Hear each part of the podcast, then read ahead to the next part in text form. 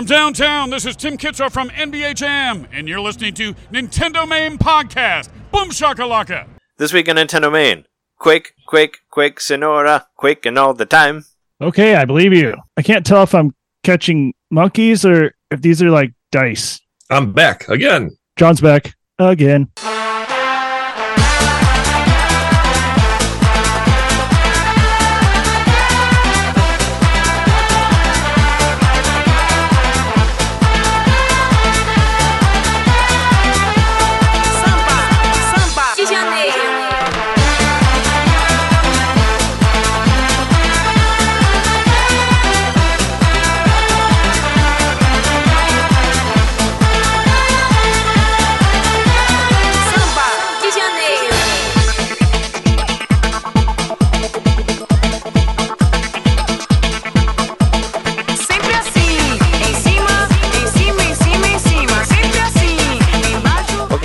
Welcome to NintenDomain Podcast, episode 384. Your place to hear Our all musical podcast. Oh, God, no. Your place to hear Nintendo fans talk about amazing new remasters that are on Switch now. And uh, Jon is here now, so you c- should talk about our question that we got last week that you weren't able to answer because you weren't here. Even though I'm pretty sure I know what uh, what your answers will be, but uh, What was it? we got we got a question from Hutch on our on our community, and I'm sure he would like to know what you said as well. So, all right. So Ed, so Hutch said, "What are three things that make a game for you, and what are three things that break a game for you? Things that drive you to play versus drive you to turn it off." Ooh, three things that make a game versus break a game. Yeah, All three three that three things you look for, three things that turn you off. We answered this last week, Jeremy and I did, but you didn't. So why don't you go for it? Sure. I guess one is whatever the main sort of gameplay hook is, it's got to be it's got to be good. It's got to be interesting. The thing that I'm doing most of the time has to be engaging. That makes sense. I don't know. Like I always go back to Miyamoto's quote about controlling Mario in Mario 64. Like just moving him around should be fun before you put anything else into the game. Just the thing that you're doing all the time that should be fun in and of itself. So that, that's number one, I guess. Two, I don't know. Um, I think it's got to put fun first above everything else, above story, above graphics, all that. And that's that goes back to why I love Nintendo because they put fun first. And then I don't know what's the third one. Must have FMVs. Oh, must have absolutely must have full motion video. That's why I've only liked about twelve you, games so far throughout history. Jon's very passionate about actors having work and being paid fairly. That's right. Uh, aren't we all? Right. If, uh, if you've got polygons, you're cheating actors out of out of money. So that, there it is. Well, they get one day cut. They, they get uh, paid for one day, and then they turn them into polygons, and then they can use them forever after that. That's the way. That's the new way of things. How, how we're doing things. Just like James Earl Jones's voice. yeah, exactly. And then the things I don't like, um, just a, a lack of polish overall. Like if you're gonna make something, make it at least decent, or you know, it's an insult to me and my time. I don't know what two two other things. Help me out. RPGs. RPGs. I tend not to like RPGs. well, it's uh, uh, no. I mean, what you don't like is um, you don't like turn-based combat. Is what you don't like. Not that you don't like. RPGs, because Harvest Moon is an RPG, and you like that game, or not Harvest Moon, uh, Stardew Valley. yeah, I just, uh, I, I guess I don't like waiting turns and like selecting moves from a menu. I'd rather just do the thing. I think that's like I always remember as a kid wondering why in uh, like Final Fantasy, why did I have to pick the moves from a menu? I couldn't, I couldn't just do the moves. I didn't understand the lineage Because it's of cere- video game RPGs cerebral. back to tabletop RPGs, and uh, yeah, it's, it just didn't didn't gel with me. Uh, what else? Oh, one more thing. no Waluigi. I don't like. How about yeah? Any Waluigi, uh, you know, in a game, bad news. That's why Super Smash Brothers is my favorite game of all time. Because he's not in it. Yeah. I think he's like an assist trophy, right? Isn't he in there for a second? Yeah, points off. We forgot to introduce all of ourselves, but we are your hosts. I'm Trey. Did I? What was my nickname? I'm Trey Button Mode 64 Johnson. I'm Jeremy Splorchy Credits Mikowski. I'm Jon Florida Man Knitter. Ooh. Yeah, um, I don't know if you listened to our last episode, but I think some of the things, like, what was it? My turnoffs were like, uh, my, my is like, sounds like a dating show. It's like, my, my turn ons are, um, beautiful open world, wonderful music. Uh, no, it was, I think the things I said I didn't like was like, uh, building and tower defense or two of them. I don't remember what the other one was. Yeah, I listened to most of it. I didn't listen to the whole thing. You're not a true fan. Uh, it was, it was repetition was the other thing. When, when games get too repetitive, but the, but it doesn't really progress. that's another thing that really bothers me. You're kind of doing the same thing over and over again. You're saying that again? Same thing you said last. Kind of like how, yeah, kind of like how we are, like we said last week. So let's uh, let's move on from that to uh, games that we got. My three things. I'm just kidding. let's move on to games that we got and games that we've been playing. Uh, the prodigal son uh, has returned. Jon is back. Yes, I am back. Tell us about your life and what's happened within the last two weeks or whatever. When was it we had you on for one and then we didn't have you on and now you're back again? So Yeah, I wasn't last week, but You're- I was on two weeks ago. Your your middle name your middle name should have been biweekly, Jon. Jon Jon biweekly Yep. knitter because that's because that's where you're at now. No, I just been uh, uh, working a crazy, weird schedule, and so that's why I hadn't been able to to be on the last couple of times. But that schedule's over, so it's all good now. I got Quake Two remastered. That's the only big thing that I got. Um, we'll talk about that together later. Uh, game wise, it's been kind of more of the same. So I just uh, don't have much to report except for Quake Two. But I can tell you a little bit about what I've been doing. I went to Fort Lauderdale this Why? weekend for a project. Oh, for something. There, you found somehow you're working in the in the spirit Halloween that is uh, that is movie making now. Somehow, have you seen? Have you seen? I'm sure you've seen the memes. I've seen it from friends of mine that work that worked on TV shows, but where like they Yeah. basically put the spirit Halloween sign like over the Hollywood, Over the sign, Hollywood sign. because nobody's funny. working anywhere. I know. I'm Yeah. fucking delivering food for Grubhub, so there you go. That's what I'm doing to try to live, try to pay my mortgage. Now that I have one of those. Yeah, you got to mow your uh, lawn still. Uh, we actually we actually hired somebody. Somebody's coming in to do it tomorrow. Nice. It's a fu- it's it's like it's too much of a fucking like it. If you saw it, it looks too ridiculous. Like I don't think I could do it on my own. It's a fucking jungle out there. I'm saying it's scary. so you just need someone to tame it, and then you'll maintain it. I want somebody to deal with these insanely huge weeds that are everywhere. Like really, they are like taller than me. Like it's it's frightening. So that's what we're worth it doing. to pay somebody to do that versus spend you know 3 Mhm. hours of your time every week. Well, I just I don't I don't know what I'm doing. I, I haven't lawn. I haven't mowed the lawn Yeah. since I was like 18. Plus, there might be snakes. I haven't mowed the lawn since since I since 1998, and lawnmowers are weird now. Like uh, we just got a we They've just got changed. we just got a lawnmower from our friend Joan, and it's like you plug it in and you like mow like with it plugged into the wall. Like I've never mowed like that. Like I use I'm I'm from back in the day when we put gas in the lawnmower, and that's and that's how we did it. You know, and it self propelling lawnmowers or whatever. I don't know. There's it's a whole new thing. Jeremy's got one that recharges itself or whatever. Like it's crazy world. New, new Well, you got to plug it in. It's like Chibi Robo Mower. Yeah. It's got a battery. It's like a cell phone mower. You know. It does not have Bluetooth. I didn't want to pay for that feature. You can't you can't hook you can't hook your heads up headphones up to it, so you can just listen to it like yeah, just listen to it, just cutting grass the whole Just time. have your headphones on, listening to the sound of it. You know that'd be kind of funny because it, it's like basically silent. It, it makes hardly any sound, and uh, it'd be funny if you could have like headphones on where it made the sound of a gas lawnmower while you're doing it. It- it's it's you know to make it unique is why to make it authentic, right? So yeah, so I was in Fort Lauderdale this weekend and uh, doing some doing some work down there. But once I got finished, in the meantime, I decided to look around for some used game stores. I want that to be my thing now. When I go to a new city, I want to look for what's like the cool new game store and all that. And plus, um, the place that I was staying there is actually my parents' place, which they just they just bought a vacation condo. So I thought, well, I'm going to be coming down here, I guess probably once a year or so, maybe. Why? So I, mi- I might as well look and see what the new game store is. And I couldn't find one. So That's because it's outlawed in Florida. That's why. It's Ron. It's Ron DeSantis' new thing is uh, uh, video games are the same as sugar, man. You know he wants he wants everybody to be off that. yeah, it was all Game Stops. I mean, maybe there's some some further out from where I was looking, but I was trying to stay close to home. So yeah, I'm not, I guess the, the quest continues for looking for a cool game store in, in Fort Lauderdale for whenever I go visit my parents down there. And then uh, while I was down there, I went to see the Barbie movie, which I enjoyed it. I thought it was a great movie. nice. so Um, jealous. I want to see it someday. I really, really want to see Hey, you should go see it. It's worth seeing. Uh, Hey. it was funny to see it in Florida, which It's not is like it's not that easy. Yep. I mean, I really, really don't have time to see anything. But uh, I No. someday, whenever. Oh well, I guess well, we went to a movie. We went to a different movie a couple days ago, and I was telling Jess, I was like, you know, we could have just stayed here all day. There's like six movies here that I want to see. Like, there's there's like too many fucking movies out there. There's too many. What'd you go to see? The Toxic Avenger, the original, Nice.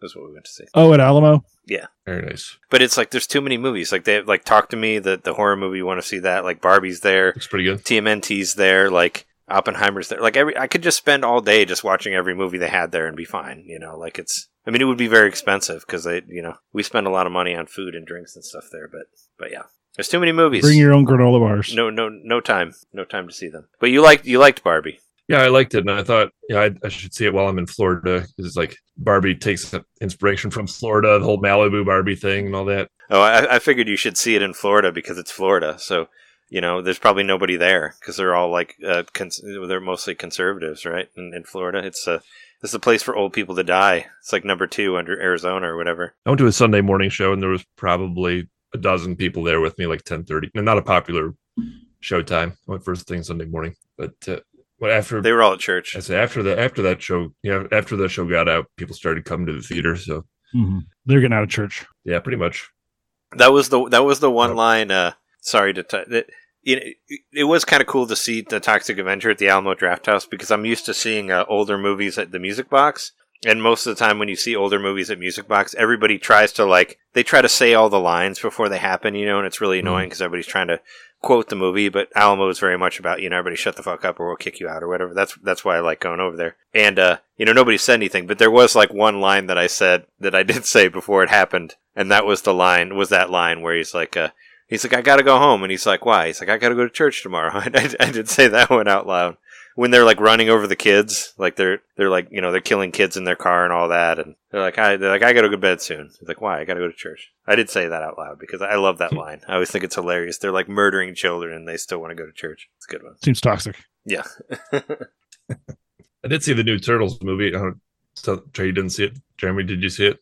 I haven't seen it yet. I told you, uh, That- got, got really no got no time to see any movies. Yeah, I, I went with my nephew. Uh, Maybe did I talk about this on the show already? I don't remember. No, you haven't. That's why I put it in your notes because you only told it to us on the Slack. So tell tell the Oh, listeners okay. about yeah, I went with my nephew. the new Mutant Mayhem. They re- revitalized Pizza Hut in some way. I know that because I delivered Pizza Hut to some giant fucking uh, condo building downtown yesterday, and they have spe- and they have special like Mutant Mayhem pizza boxes. Like specifically because it's in the movie, right? They, there's a, the, I mean, from what I saw in the trailer, they actually speak directly of Pizza Hut in, in the Turtles movie. oh, I don't remember.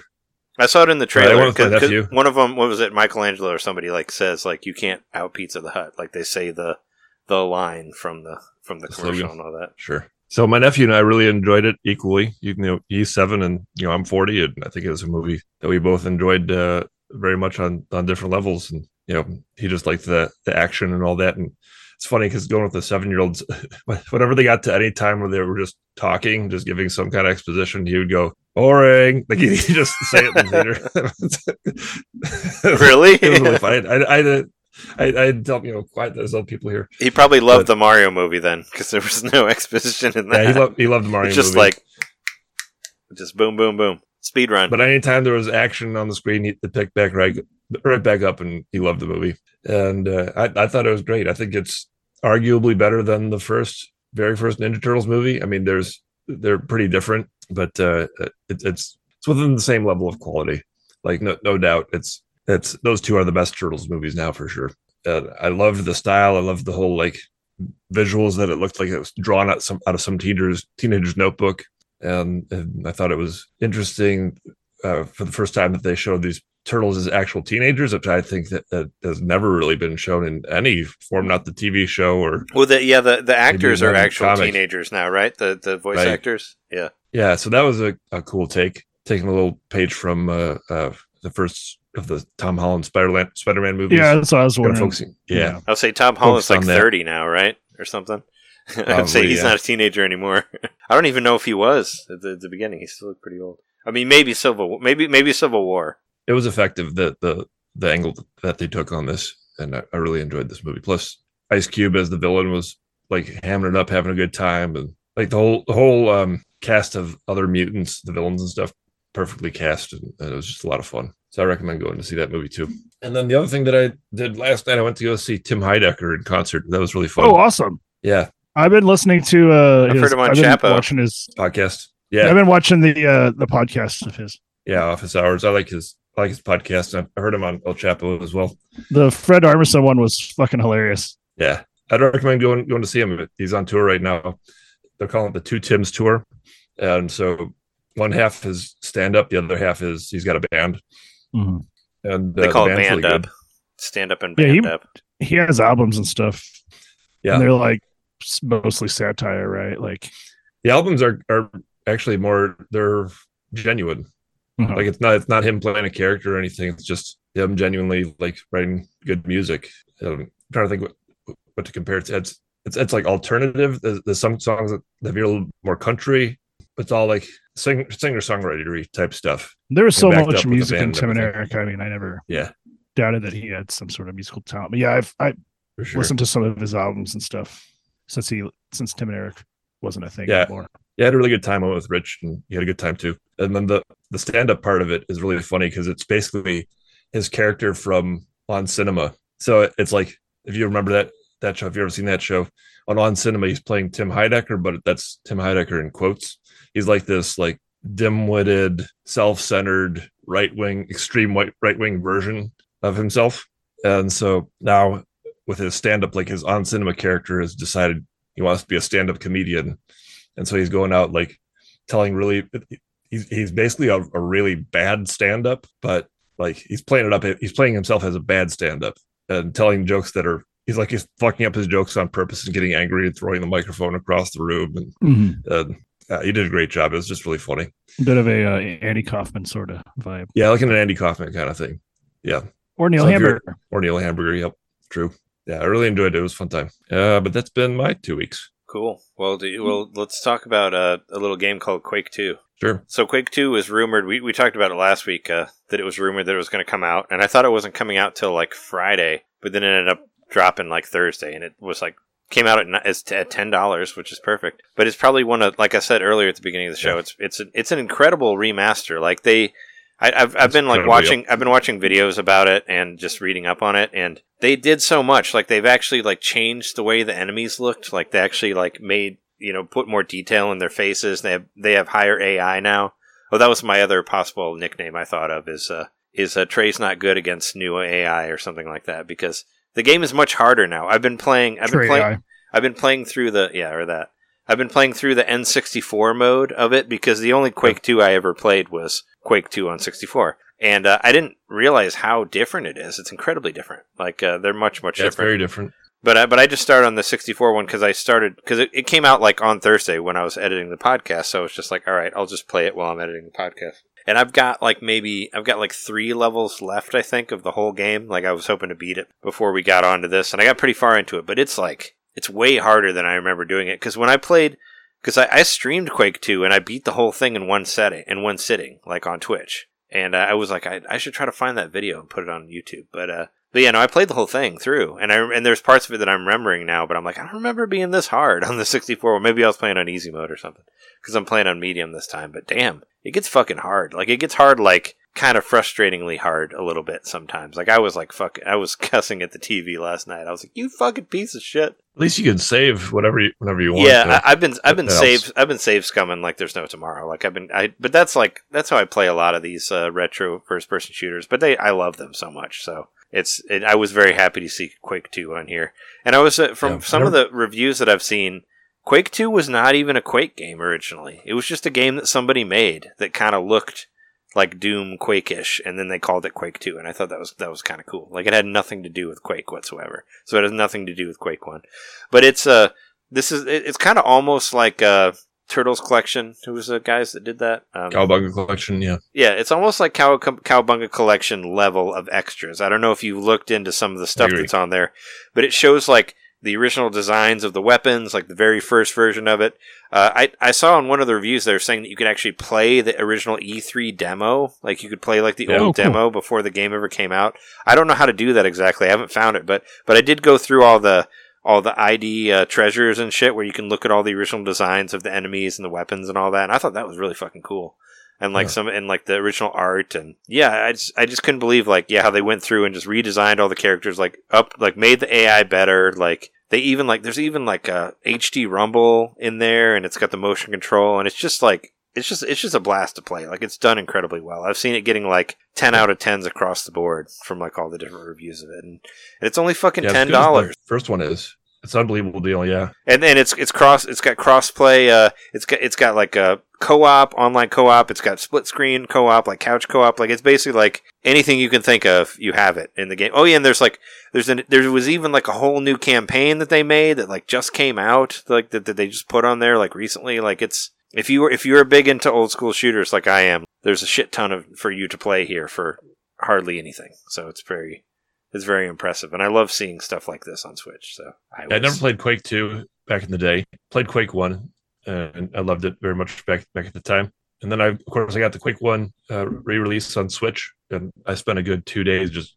blasting through that. And I think I put 10 or 15 hours into that. And so when this came out, it was like done deal. Let me get this this game that I didn't experience back in the day. And uh, man, I've been enjoying it. So I probably put I not put that much time into it because I had my Florida trip and I left my Switch at home. But um, had been I've been digging into it here and there, and my impression is just it's like lean and mean, and and and they it's put so very much, it's very like, mean. extra stuff into there. Yeah, it, it I like I love just like how clean it is too. Is like like it looks beautiful. The presentation is really sharp. It's that thing that we're always talking about with these retro re-releases where you just want like the same but sharper. It's exactly that. It looks just really good. It's a solid 60 frames, uh, uh, like Yeah. like solid, like you know, un- unbreakable 60 frames per second, which is nice. It's just incredibly smooth. Like everything looks great. It's just it's like the textbook. This is how you should do a remaster, and it's kind of funny coming off of like the heels of the Red Dead Re- uh, of the Red Dead Redemption stuff last week, where it's like we're not really doing anything, and this is 50 bucks, and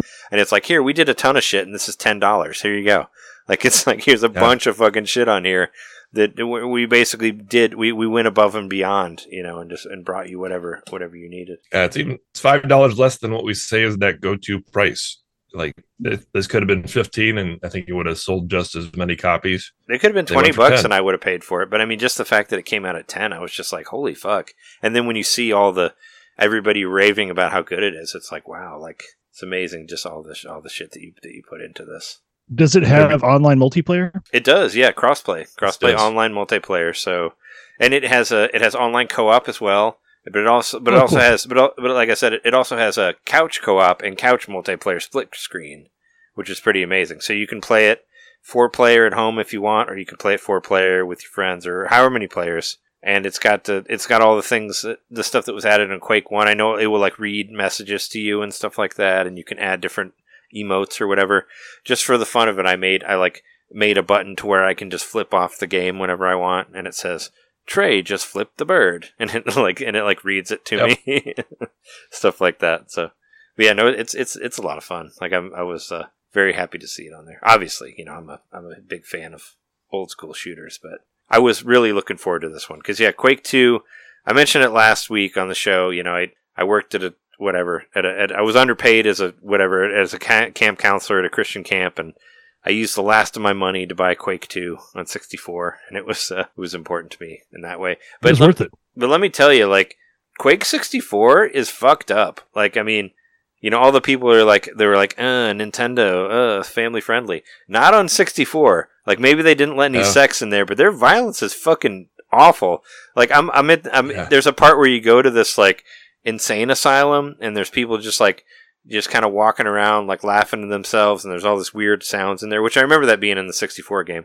But there's a level, there's a room that you just go into where they're just dropping bodies into grinders, and they're just, like, exploding body parts everywhere, and that's just the room It's very bloody, very chunky. or there's like you know th- there'll be cages with prisoners in there and you can like uh, hit a button on the wall and it'll like put them into the lava and they die and then they come out and then you get a power up for it like they they reward you for killing these like helpless prisoners in this insane asylum whatever it's it's it's kind of it's pretty fucked up like it's a fucked up game like i was like i was like damn like uh yeah no uh I know Nintendo was like, you know, no no boobies or whatever, but let's get really weird on the violence. Like that's like what I was saying. The same thing with like uh with like Duke Nukem 64, where it's like, oh, we're not gonna have nudity, but we're gonna have like McDonald's that serve human meat. Like that's that's cooler or something. You know, like that's that's that's fine. It's like and no sex, but let's just kill people. Like yeah, it's it's it's very violent and even kind of disturbing. Yeah, towards towards the end there, like it's it always kind of creeped me out, and it and it creeps me out even more now with now that everything's like HD'd and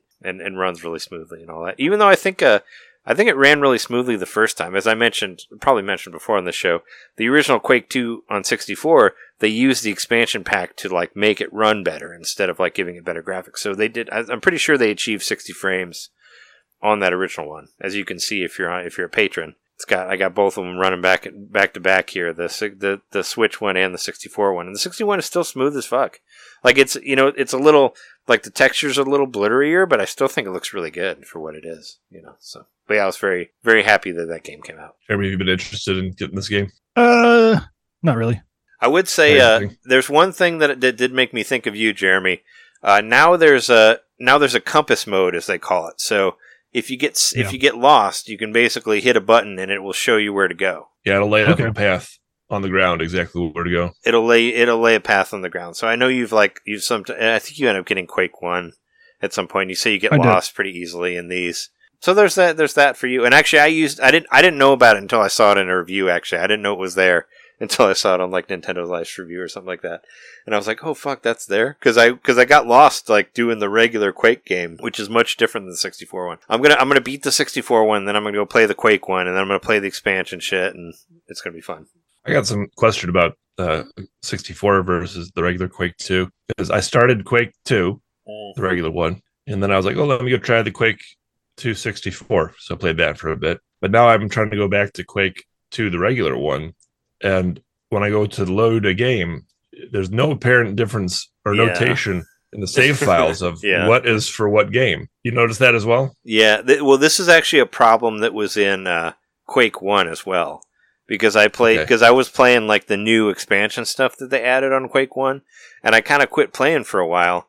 But then I tried Yeah. to come back, and there was like really nothing in that one showing like when was my most recent save. At least this one has times on it, but I don't think that one does. But yeah, it didn't really show like what version you were playing. So I couldn't Yeah, figure out where I was or like what I was trying to do. And yeah, this one as well. Like it saves everything together and it doesn't say like Quake 2 64 or this is regular Quake 1. It just says whatever the level is and it'll show the date and the time, but it won't show what it's from. So yeah, that can be a little yeah, it seems like a simple fix that they could Yeah. that they should do. I, I do wish they did that because yeah, I was I was trying to because I got a little frustrated with Quake Two sixty four, so I would jump to Quake Two regular just to play some of it, and I was saving, and I realized everything was taking up the same thing, but yeah, just all it does is just say what level you're what level you're on, so it's just kind of like uh, which one which one do I play? frustrating. Whichever I'm just gonna go back and play. I'm gonna go back and play regular Quake Two, just all the way through and finish it up, and then go back to the 64 just to yeah, save the confusion. yeah, it's it's kind of hard. It's hard to jump between the two, unfortunately. So so that sucks. And it's impossible to crouch between the two. As I noticed, I tried to hit the crouch button on the 64 one, and it just popped up and said, "Quake 2 64 does not have crouching." Yeah, I was wondering every time you about that, that. button, every time you hit that button, it says "Quake 2 64 does not have crouching." Oh yeah, it, it'll tell you stuff at the beginning. It, I wish it would have told me that uh, on that one because I was trying to get under a thing and I was like, why can't I get through there? It's like it's just not working. But then I tried the same thing on Quake Two regular and it does work. I'm like, oh okay. And there's like some extra Hmm. cutscenes and whatever, which doesn't really matter. I don't think on the Quake on the Quake Two one, like it has this whole big intro with like exploding ships or whatever. But yeah, it's all about the fun of the game. But no, it just it, it plays so well and the and the motion control works really really well as well. So it's yeah. I highly recommend it. I mean, it, it'll go on sale for like two bucks or something, and or it'll be put on PlayStation Plus or whatever. And you can try it there. And Yeah, but even at ten dollars, it's a throwaway already. but no, it's it's totally worth the ten bucks. Like they, they really they really put a lot of good shit into it. But uh, let's see what else. Uh, I, I- yeah, I already mentioned that I went to go see the Toxic Avenger and all that stuff. I thought it went over pretty well. Uh, everybody laughed at the parts that I thought was funny. So there's a, but I think that you know the I think the crowd was there for the Toxic Avenger. I don't think they somebody just showed up and be like, oh, what's this movie I've never heard of. I think they've all seen it before. I think everybody was there for the Peter Dinklage remake. I didn't even know that it was done because I was like, I was like, why is uh? Because Jess asked me like, why is Toxic Avenger playing at Alamo Draft House? And I'm like, I don't know. I think it's part of a. I was like, I think it's part of a, a movie fest or something like that. But then like the next day, I heard that the the new Toxic Avenger is done, and I'm like, oh my god.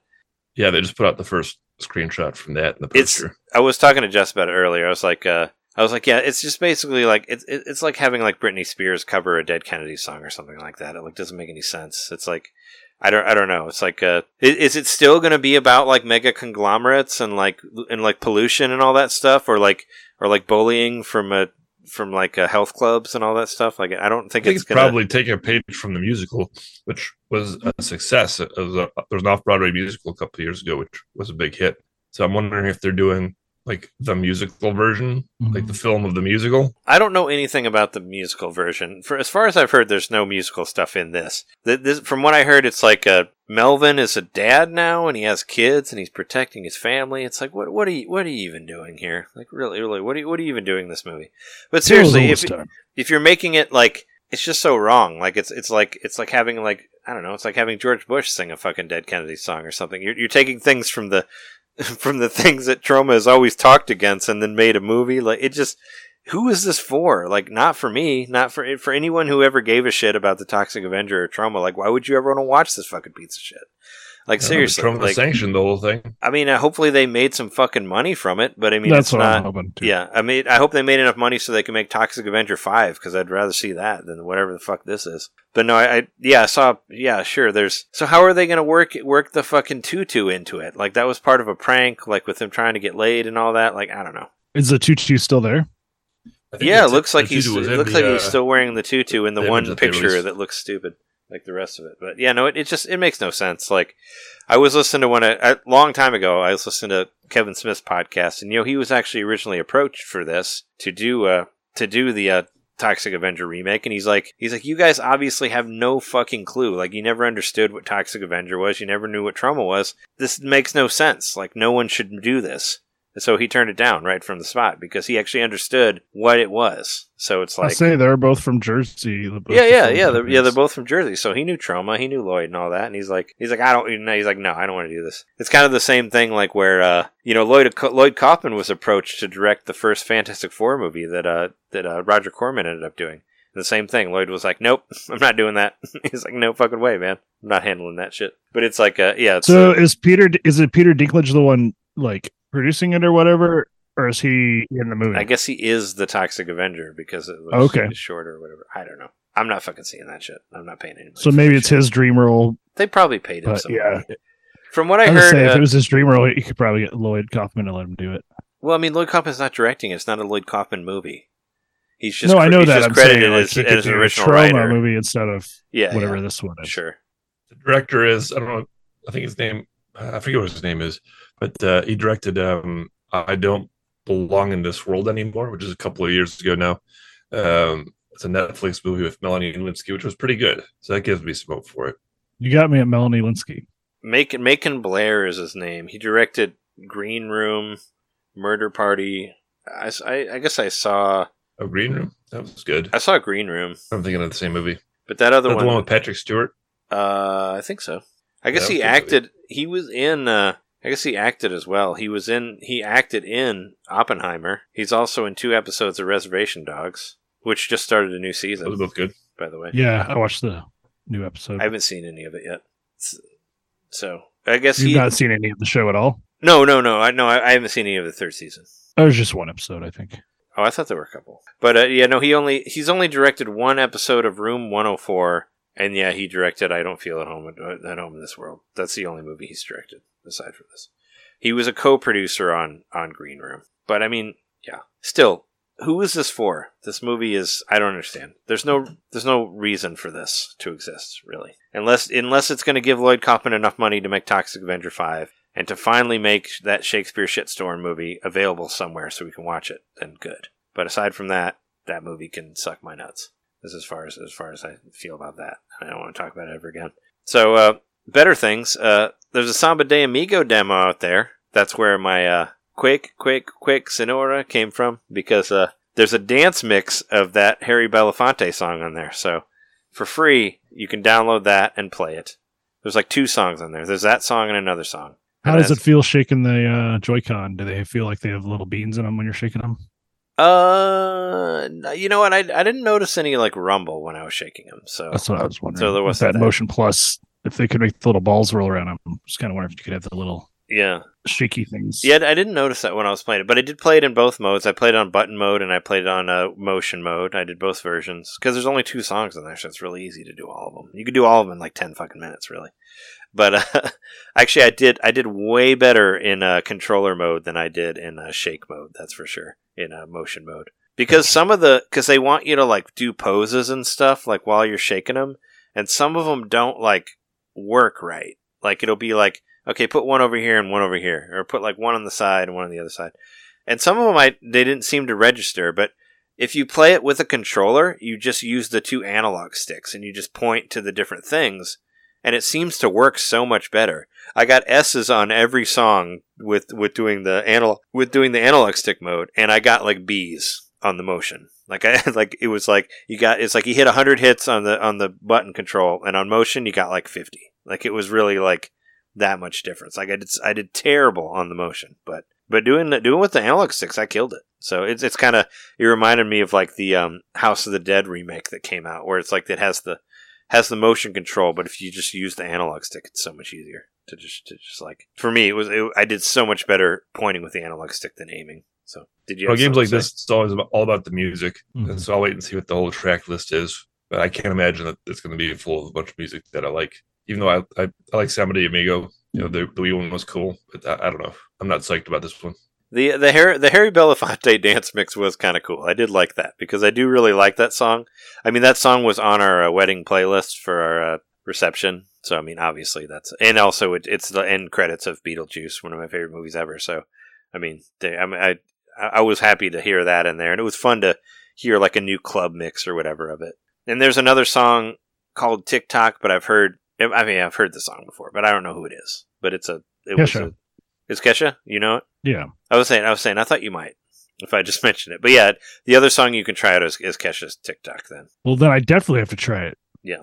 So it's like, I mean, but I'm but it was both those songs. re- regardless of whatever the songs were. I thought it was still a lot of fun to play it. And there's kind of a thing where you do where you move like where where there'll be like a little line that goes from one thing to another to another, which wasn't in the other Samba de Amigo, but this this was actually in one of the was like in this very popular rhythm game that Jess and I played in Japan at an arcade. So I was like, oh yeah, there's that, there's that line because we because that one was a was a touchscreen one, and you would like move your hand over it, and this one you like you, you point the sticks wi- within the line and all that, and doing doing the doing the poses can be really fun too because like they want you to like you know they'll be like they want you to like pump pump the ceiling you know. So if you're doing like the motion you would pump the ceiling as well but even in the controller you're still going like down up down up down up with the with the analog stick so you still kind of feel like you're still going with the with the rhythm and i thought it was i thought it was fun. Like i, I had a great time like the four songs that i played i still thought was really fun so i recommend like at least like downloading the demo and just trying it out because it's uh, I don't know. I was having a blast doing it. It was it was very very short experience, but I was still like, hey, this you know this is cool. It's like I don't really recognize these songs, but it's still fun for me to play them. You know, it still kind of feels like Guitar Hero ish, you know, but like uh, you know, So but- it is old school, but- like but point. Dreamcast era. yeah, yeah. I mean, it's obviously a continuation of that. It's not the same game, but Yeah. it, it predates those things, True. Yeah. No, you're right. Yeah, yeah. It it does. but maybe not the rapper. The rapper, I think that might have been before. I mean, it predates. Yeah, I think it predates Rapper, Rapper the Rapper. No, PaRappa the Rapper was like '96. Yeah, that's what. I Oh yeah, yeah. No, no, you're right. I was still in high school. Never mind. Because Dreamcast was like 2000 or something, right? 99. Or 99. nine nine nine nine. Yeah. Oh yeah. So whatever. But anyway, it's fun. Check it out. It's free. Download it and play some fucking uh, Kesha. It'll be your favorite. But uh, speaking of speaking of Dreamcast, actually, I hooked up my Dreamcast for the first time in Oh. I don't know how long. I hooked it up to the TV over here, and I could not get it to work. So there you go. Oh no! Uh-oh. Well, I could get it. I could get it to turn on, and it goes to like set the date, but I couldn't get the controller to do anything from there. So maybe the controller's broken, or maybe the controller ports are broken. I don't know. But I got it to turn on. It Let's hope did, it's just the controller. It did the Dreamcast thing with the spiral and all that. And I was like, "Ooh, oh, awesome!" But I couldn't. But I couldn't set. I couldn't get the date set, and I couldn't change the date, so I couldn't do anything with it. And there's a disc in there, you know. I have two Dreamcasts and I have two controllers, so maybe uh, if I can find the other one, maybe I can try it. But but I finally but I but I got all my stuff. I think I have all my systems. I found all my systems now finally. Like last week, uh, I said there was a mystery box. Uh, the PS4 was missing. I forgot to mention last week. I mi- I was missing all my Wii's and my Wii U. Couldn't find those either. boy. but uh, but I have them now. My Wii U is hooked up. My Wii's hooked up right here. Uh, which it- it's kind of funny because I used to I would use my Wii U to actually power the ring lights that we would use to film the uh, to film the Patreon video stuff. So so so I had like one ring light that was uh, getting powered by the Switch, but but I had you know because the because the Wii you can always you know the the USBs are always working, so you can always charge stuff off of it. So I had two ring lights that were hooked up to it, like these little tiny ones that you charge, whatever. So the Wii was actually a big part of everything. But I found all my mini The con- big USB hub. yeah. No, it's a great USB hub because yeah, even if it's well, as long as it's on sleep mode, it will always charge stuff for you. So I, I used it to charge whatever you know, my headphones, my ring lights, whatever. Uh, it, you could charge your 8BitDos with it too. Well, it's the older ones that use the minis or whatever. Well, actually, we could charge the, the the new ones too, just whatever USB thing you have. But yeah, and I found my mini consoles. I found my mini Genesis, my mini NES, and Super Nintendo, and all that. And I hooked up my PS4 for the first time today, finally, in like a month. And I downloaded some PlayStation Plus games. Hey, uh, three new PlayStation Plus games, and I started playing Death's Door today, which has been I've heard people talk like all, all great things about Death's Door. It's got it's got So a what is that? It's got a lot of uh, it, it's got a it's got a Tunic vibe. I thought Jeremy would be into it. I mean, you can download it. You could probably get it on your PS5. Yeah. I'm sure for free. It's a isometric Souls like ish, uh, starring a little bird that's a that's a crow, and you're basically a reaper. So you you kill people, you know, and you take their souls to. There's this whole thing with like a with an office where you have to report to the office and you bring their souls or whatever. But it's it's very beautiful. Like the music's very good. I, I remember Bob. Uh, I remember um, uh, Bob from Retronauts really loving it, obviously, because it has a bird main character and he's really into birds and all. Sounds a little bit like Grim Fandango too, right? uh, kind of, I kinda what guess. that- but I mean, yeah. but like, but it, but it feels like Tunic. It's like that sort of thing where it has like that, you know, it has isometric, but it's all about like dodging and, and you get things to inter- interrupt. You, you get stuff to upgrade yourself with and all and all that sort of thing. And yeah, and it's cool. I was just uh, I was just fucking around. I just wanted to. Uh, I kind of like just because of whatever. I sort of like sprained my ankle yesterday, so I was kind of not moving around that much. And I just wanted to like my PS4 was set up upstairs, my my uh, Switch was downstairs. I was like, you know what? I'll just turn the PS4 on, and I just like um I just started going through the PlayStation Plus stuff, and I saw that Death's Door was on there, and I saw so many things about it. I was like, well, let's try this game out, and I played it for like an hour, and I really really liked it. So from what I played so far, but yeah, it had a lot of Tunic vibes, but it has that same like you know indie, really really beautiful looking game, like with great music, and I don't know that's that's stuff that I like. So check it out. It's been I've saw many people that I know in real life, many people that I follow on the internet, whatever. So many people have talked about how incredible the game is. So it was cool to finally play it. I know, like a friend of the show, Joel, was really, really into it. But I, yeah, I've heard people. I think Alex was as well. But it's a yeah, I've just heard it's a great, great game. So so check it out on there on your PS on your PS Plus. Uh, what what else? I, I downloaded. Uh, I think like uh the whatever it's a PGA Tour 2K13 the, or 23 Oh, you did download that? There's a, of course I did. I love golf games, and it's free-ish. I guess so. and I played it just for the just because I turned on my PS4 for the first time. I I turned on Street Fighter Six, and I went through the arcade mode with Zangief and fucked people up because I love Zangief. He's still awesome.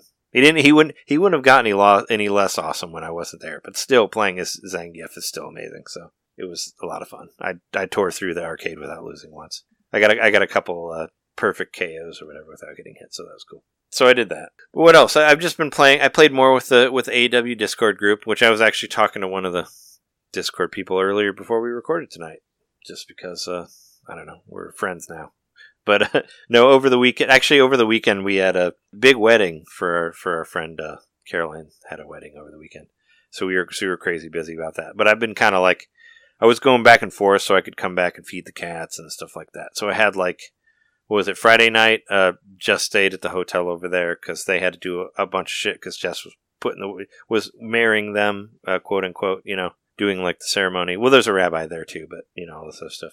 So they were they were way earlier. So I just like went back to feed the cats and hung out. But Friday night I was at the apartment by myself, so I just basically got online and just played AEW with these uh with my Discord friends, and we just we just hung out and talked about wrestling for a couple hours and just played AEW online. It was fun. And the other night we we we played on Monday as well, but we couldn't get AEW online to work, so we played other games. We played uh we played Mario Kart and we played Smash Brothers, and that was a lot of fun too. So uh, it's just nice to have some other people to play online with, you know. So we're having a good time.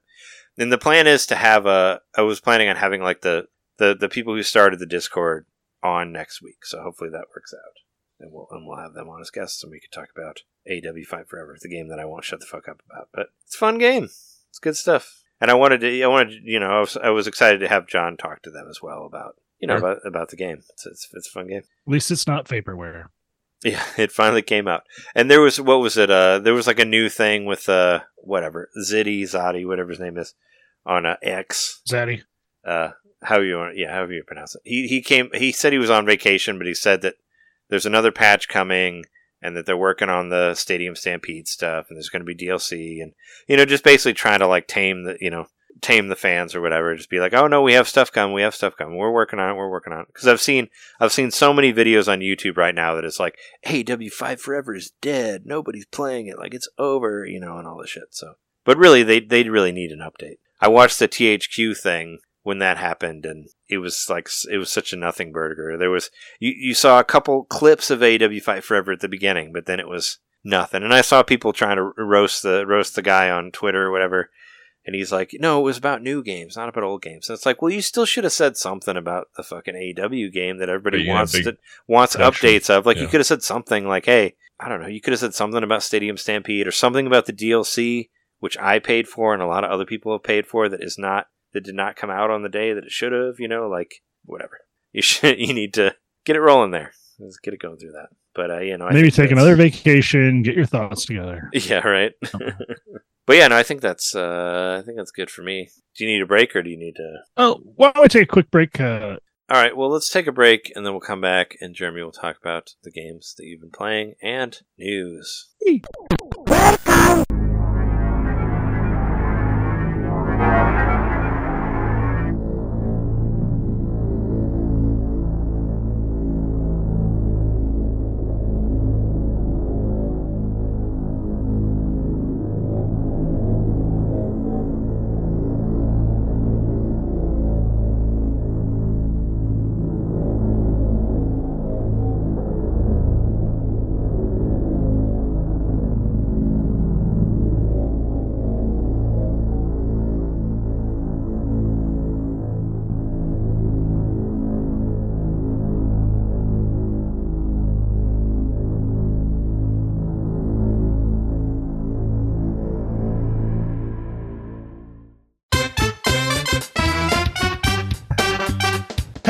Hey, hey, you. It's me, Mario. Yeah, you. Subscribe to our Patreon to hear our bonus shows, which happen every month. I'm tired. Tired of all the big corporate podcasts spoon feeding you the same old video game news on every single show? Ah, spaghetti. Ah, ravioli. Then expand! With NintenDomain Expansion Pack, It's us talking about old games that were important to us. It's us interviewing people that we meet at conventions. And heck, it's live shows from those same conventions. It's basically everything you could want that NintenDomain ever made. Here we go. And it's just a buck a month. That's less than a bad indie on the eShop. it's $12 a year, which is less than Nintendo Switch Online. Thank you so much for to subscribing to our Patreon and supporting NintenDomain. Just go to patreon.com slash NintenDomain Podcast and hey, Mario, let go. He's throwing us back to the show. So long, eh, Bowser. Ah, patreon.com slash NintenDomain Podcast. Game over.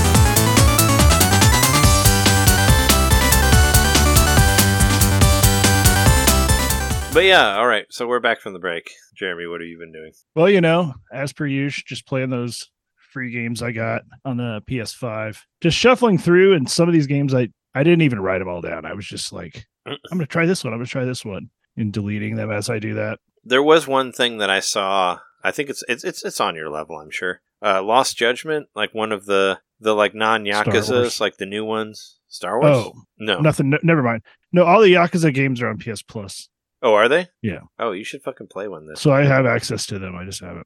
Well, with it, But, w- I I saw I saw one of the Judgment games on there. So you know, like when uh, when Yakuza stopped being Yakuza or whatever, when they started doing the Like a Dragon like RPG shit, when they took Kiryu out of it, they started a new series called Judgment, which was supposed to be more like the Streets of Rage to you know, like more Oh, like okay. more like the Streets of Rage RPG open world whatever shit that I liked, and I haven't played any of those. I always kind of wanted to watch see Judgment, but I saw that I think it's the second one. Lost Judgment is on is on there for free. So if you want to try the other non Yakuza beat 'em up shit, you can. But You, Sure. but you should play. I mean, I think. I mean, you played like a dragon, but I think you should play uh play Yakuza bit. Zero. Yakuza Zero is a fucking badass game. It's a wonderful game. I've been hearing you praise them for a long time. I just I've never tried it. That's what I would tell anybody who wants to start on the Yakuza series. I would say play Zero. It's uh it's the beginning, and then or and then play Kiwami after that. But I Zero's really good. I mean, I put like a hundred. Kiwami's a remake of the first one, right? Yeah, Kiwami one and two are remakes of the PlayStation Two Yakuza games, but they but they both reference Yakuza Zero, so it's probably better to play Yakuza Zero before that because it's like because Okay. they're rebuilding the timeline, so those two ones have parts that are like Zero, so you you know may not be. It's like just just play Zero. Zero's fun. I put like 150 hours in that fucking game, and I had a blast with it. It was it was funny because I was almost at the end. I was at like 40 hours or something, and I'm like I'm at the end of the game, and then I put like another hundred hours into it just doing the extra shit, just because it's so much fun. And then I ended up being like, whatever. Hey, I mean, if it's fun, it's fun. Keep playing it. Yeah. Well, I mean, I beat I beat it finally. We're all, on this podcast. I think we're all really good at putting a lot of hours into games we like. That's true. Um, for example, Slime Rancher. Slime I didn't even. I haven't even. I haven't even wanted to look at my hour count. It's well above hundred by now. I'm sure. really. Um, But I did. I did technically beat it though. Uh, I saw the credits and I was like, okay. Th- the thing is, I could have seen the credits probably weeks ago because the way you progress through the story, it's like as you do different things, like you get letters from your like ex back home on Earth because you live on another planet. Mm. And it kind of makes it sound like they're responding to the things you say. So it's like implied that you're responding to them, but you don't actually ever see it happening or whatever. But uh yeah, I just stopped checking my email. I didn't care about it. And uh because I wasn't checking real life, yeah. no, I was gonna say it kind of kind of sounds a little bit like Pikmin two, like the same sort of thing with Yeah. Pikmin two. You just keep getting emails from your family members back on back Mhm. on wherever they're from. Um, the, yeah, it's like your your wife or your kids are like, "Where are you?" It's like I'm out, like you know, bringing bringing the money back or whatever. That's what it reminded me of. Uh, but yeah, There's a really heavy narrative told I, I don't know, I guess I wouldn't say heavy. There's a narrative of the fact that they were really close and then but they both had like their own adventures they wanted to go on and blah blah blah.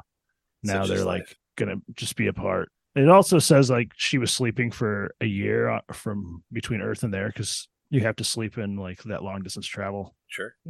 Anyway, uh, yeah, that was I don't know. Oh, anyway, so I finally went like read all the emails, and you have to like start. I think you have to like start a new day, or I don't know. There's some sort of cooldown before you'll get another email, and then you just have to read them all. And I think the way I was supposed to do it was as they came through in the story. You know, they were going to kind of match how far I was into the game, or you know, because there's still stuff left to unlock. I think, but I am pretty far into it. Uh, yeah, I'm giving I'm giving advice to Dan every day now when he asks me.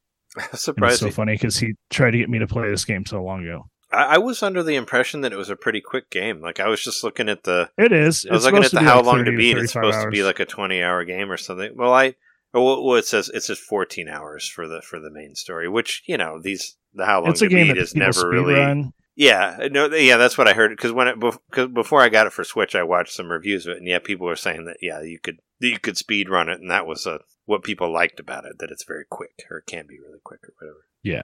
So yeah, I, I've done a really good job of not looking online for tips and tricks, and that's uh, that's good and all. But I've probably spent way more hours butting my head against the wall than I need to. Like I should have probably just looked at like a few things because like for the longest time I couldn't get like my robots to work. I thought I was doing something wrong. Turns out you have to shoot water at them once in a while, Mhm. and it totally says that in like the description and everything. I just it was like falling out of my brain as soon as I saw it each time.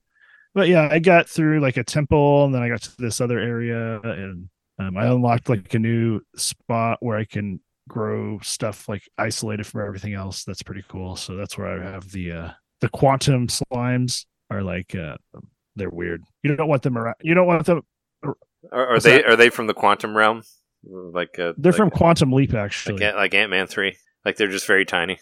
Yeah. There's some crazy shit in the quantum realm. I actually like that Ant Man three. I know Quite a I know got- conundrum. I know it got a lot of shit, but I thought it was fun. Bill Murray was. I mean, I see it both ways, and at the same time, I only see it one way. If you're observing me, that's sort of kind of what the how the uh, slimes work. So basically, they just can teleport all over the place in this weird, like phasey way, where you'll you'll actually see them in two places at once, and then they'll kind of decide whether or not they want to go to the new spot or if they're going to stay in the old spot. It's a silly, funny way to. I don't know. I, I, was re- there's a reference to Bitcoin in it that's really funny in one of the item descriptions. Like it- it's totally like a product of its time, Yeah, I was actually. Uh, we just Jess and I were just. but watch- it's kind of cool. we're just watching the new Futurama today, Mhm. and uh, there's like a whole episode about Bitcoin, and I was like, and we were drinking. I was like, let's have a drink every time they say Bitcoin. I'm like, I think they already said it three thousand times. But this was this was literally like uh so like, That was during it. I felt like this one felt really Yeah. old because it was doing an episode about Bitcoin. It's like Bitcoin is like dead now. I thought it's like three years ago. Yeah, yeah. at this point, Elon Musk killed it. Well, I mean, it takes a I'm just long kidding. time, a long time to animate shit. So I understand. Like, it takes forever to. No, people started to in this game. The reference to it is it's obviously like it's very tongue in cheek. It's like uh, what does it say? It's like there's this resource that's finite and it's a virtual resource, but by accessing like this virtual realm, they can bring it into the real world and get real real benefit out of it. But in the in the meantime, they have to dig really really deep and they have to uh, destroy the environment in order to make this virtual thing. And they're like, people wouldn't really do that in real life, would they? Hmm. So yeah, it could it could be referencing NFTs as well, I guess, but I think it was probably Bitcoin they were talking about. Same sort of thing, right? Is uh, you just you just have to find slimes that like don't actually really exist, but people will still pay a lot of money for. Like that's Exactly. that's that's kind of the well, that could work both for NFTs and uh, and Bitcoin. I don't know. It it's a it's a funny little thing, and I, it, the game's just got uh, charm all the way through it, and I love it. And you know, so technically I've beaten it, but I keep playing it because it's still fun. And I've started to finally figure out how to automate a lot of the things happening. And the more you automate, the more satisfying it is because you're like, I don't have to do that anymore. The robots are doing it for me, and it'll like you could noticeably see it saving you time, so you can start a new project or whatever. It's pretty addictive, like Minecrafty. Like, what are your goals here? Like, what do you, what keeps you bringing it back to you? Is it like kind of making it to where you don't have to do as much, or like what keeps? Like you said, you already beat it, but what like keeps drawing you to it? Like just buying more shit, or getting more money, or making I don't know. Like what? it's is- just that I keep figuring things out about it that'll be like how to min max, and I'm trying to like change my layouts and everything. And I don't know, it's just for whatever reason I got obsessed with this game, and I really like the world and how the the approach to farming's really a fun new way. But you know, in a in a lot of ways, it's like farming in Stardew Valley. It's just a different way of doing it. That's probably why I like it so much. Yeah, I thought I thought you might be into it when I first played it. I'd uh, I was like, because I I don't know, I was thinking about, I was like, well, I should try it again. I you know I have it downloaded on my Switch. I already bought it. You know, I, but I but I remember kind of being confused on what to do. I guess what I think was what kind of took me out of it. But I haven't played as long as you have. Well, if you do play it again, go over to the sign.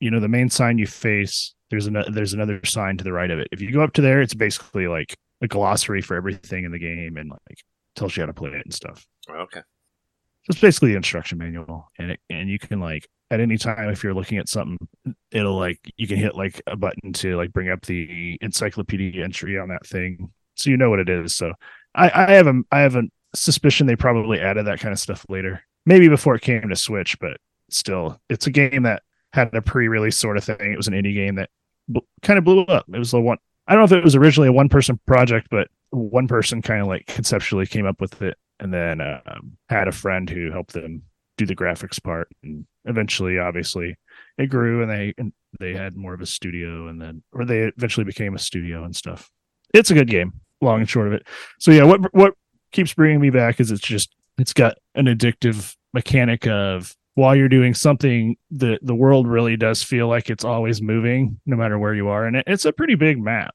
so if you leave and to, to go somewhere else in the world, stuff's still happening back on your farm, even though you're not there. So that's why automating things is kind of cool. And uh, you know, you'll come back and it'll look slightly different as far as like the amount of items or whatever, or the amount of money you have. And uh right now I'm trying to unlock new drones. And I think once I do that, I'm pretty much gonna be done. Because I'm gonna see what the drones can do and because I also got the drones uh doing a chicken farm for me, which is pretty cool because they're like there's like eight different breeds. There, I think there's six different breeds of chickens, and it automatically organizes them for me and stuff. Yeah, it's it's it's addictive, even though it sounds really dumb. but yeah, anybody that likes games like Minecraft and Stardew and these sorts of creative slash resource collecting, and you know, basically you have one resource to convert to another thing to convert to an you're just converting things up to more valuable stuff and that's that's just like a, a gimmick in lots of games this just is has a fun approach to it Is there building though? I'm, I'm kidding. I, I you just keep getting stronger there's really not building though it's. No, no, I, I, I know. I, I, I played it before. I know there's not building. I was just uh, it's even less than calling uh, back to last Subnautica. episode. Yeah. I, I still, Oh, I- right. I, still really want to, I still really want to beat Subnautica, but I didn't know where to go. I got lost. It, it needs gotta keep going it down. needs a compass. I mean, yeah, but then there's there's scary shit down there.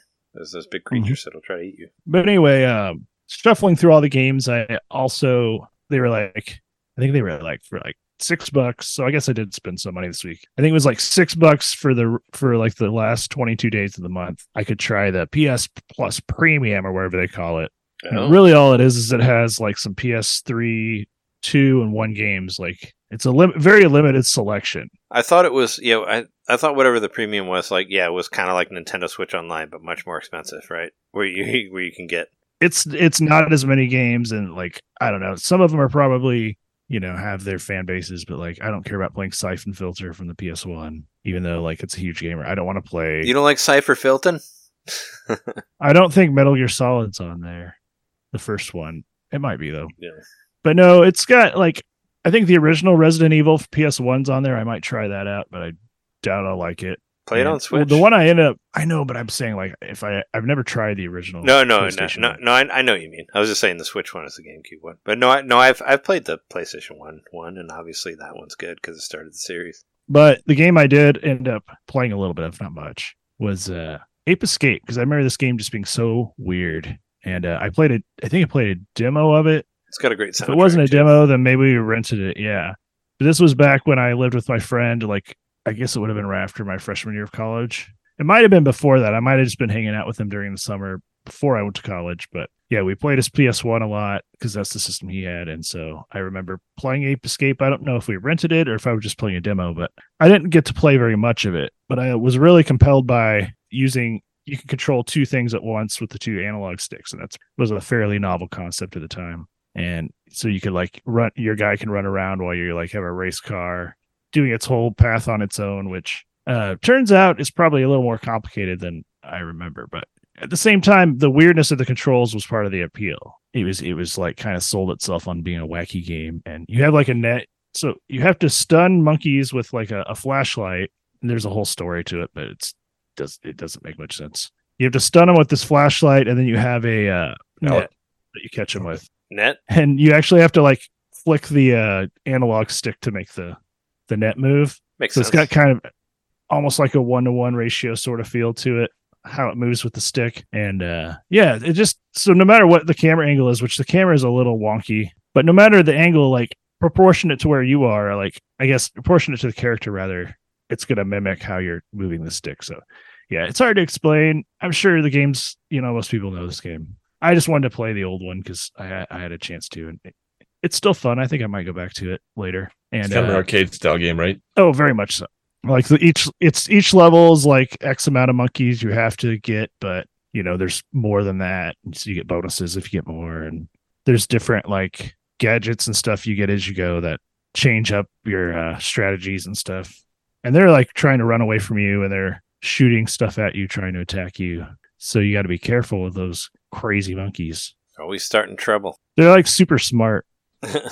They have like special brain implants or something. They're fucking fo- posable thumbs. That's what they come out after you with. They're fucking posable thumbs. I guess so. I mean, they all all all the monkeys and apes got them. Yeah. I downloaded the soundtrack because uh, Retronauts did an episode about like PlayStation 1 music, and the soundtrack is really good on, on Ape Escape. So that intrigued me from that. But uh, the game I ended up playing a lot of, and after cycling through everything, was I'm back. I'm back on Inscryption, and uh, I've already played it all the way to. uh, I think I'm in the last part of it because you have to beat you beat one part, and then it's like a second act that's basically a different game with the same sort of st- uh, gameplay, and then the third act is like a weirder version of of the whole thing. I don't know. It's it it's really fun how it plays with this the the main gameplay of the game and changes up the rules depending on who you're playing and stuff. But uh, Did you buy it yeah, I again? don't know. Did you No, I it? didn't buy it. It's on PS Plus. Oh fuck. Well, yeah, your your PlayStation Plus level is much nicer than mine. I only get three a month. That's what I get.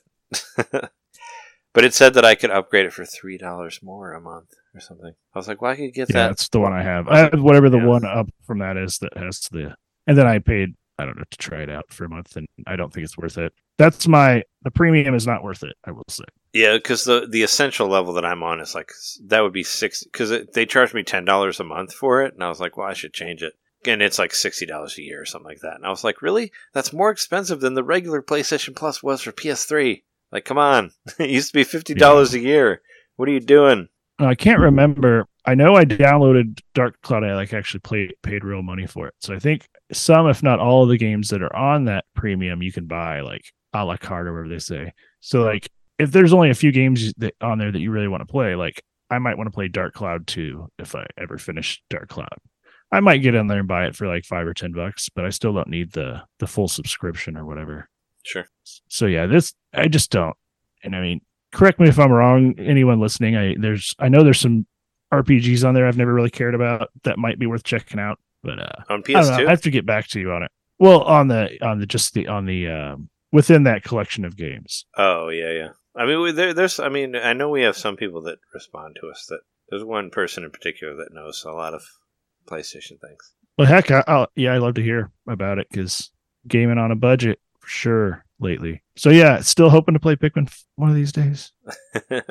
I figured you might. Uh, the, the Baldur's Gate three might. Uh, might push that one over. Yeah, that was kind of my plan. Well, the thing is, I'm uh, going to be out of town again for a lot of those days. Actually, you know what? I'm going to be home for a few of those. Oh, yep, I'm getting it. What days? So I'm off between the the first and the tenth. That's the second half of my vacation. Oh, okay. So we're going to travel to a couple places, but I'm between the two tr- little mini trips. I have like a few days off at Going, home. going, going to more southern uh, amusement parks. No, actually going a little. We're going uh, uh, up by Manteno to Shoe Fest. Oh yeah, yeah, yeah, Shoefest. yeah. Shoe Fest. I went last year, the year before, and then uh, well, that's Shauna's. That's Shauna's thing, right? Like, cause, uh, cause isn't your isn't your wedding like happen around having around Shoe Fest, or or, or there's going to be uh, a, she's or there's going to be gonna like a, have a bachelorette or or a friend party, whatever, around that time. ba- batch of people, Yeah, yeah. batch of people party. Uh, yeah, I think that's sort of the idea. Like, if people want to hang out and let loose a little bit before the wedding, they could come to that music Right. festival. It's super chill, camping. I remember that being a thing. Well, I mean, that's like probably a thing Yeah. that Shauna's been doing for years, right?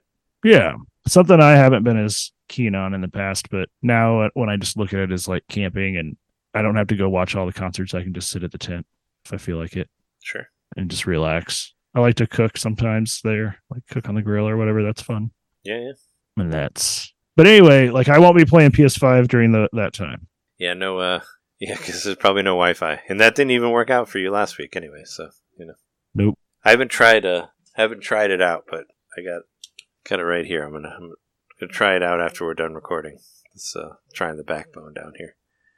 See if I can Oh. play. See if I can do some. I don't know. I haven't tried out the internet. Well, or I have it plugged in, but I haven't tried it remotely yet because I just found it a couple days ago. So I did. I will. I do want to say I hooked up. I did remote play through my where I just played it through my computer upstairs, and I can do PS5 just fine that way.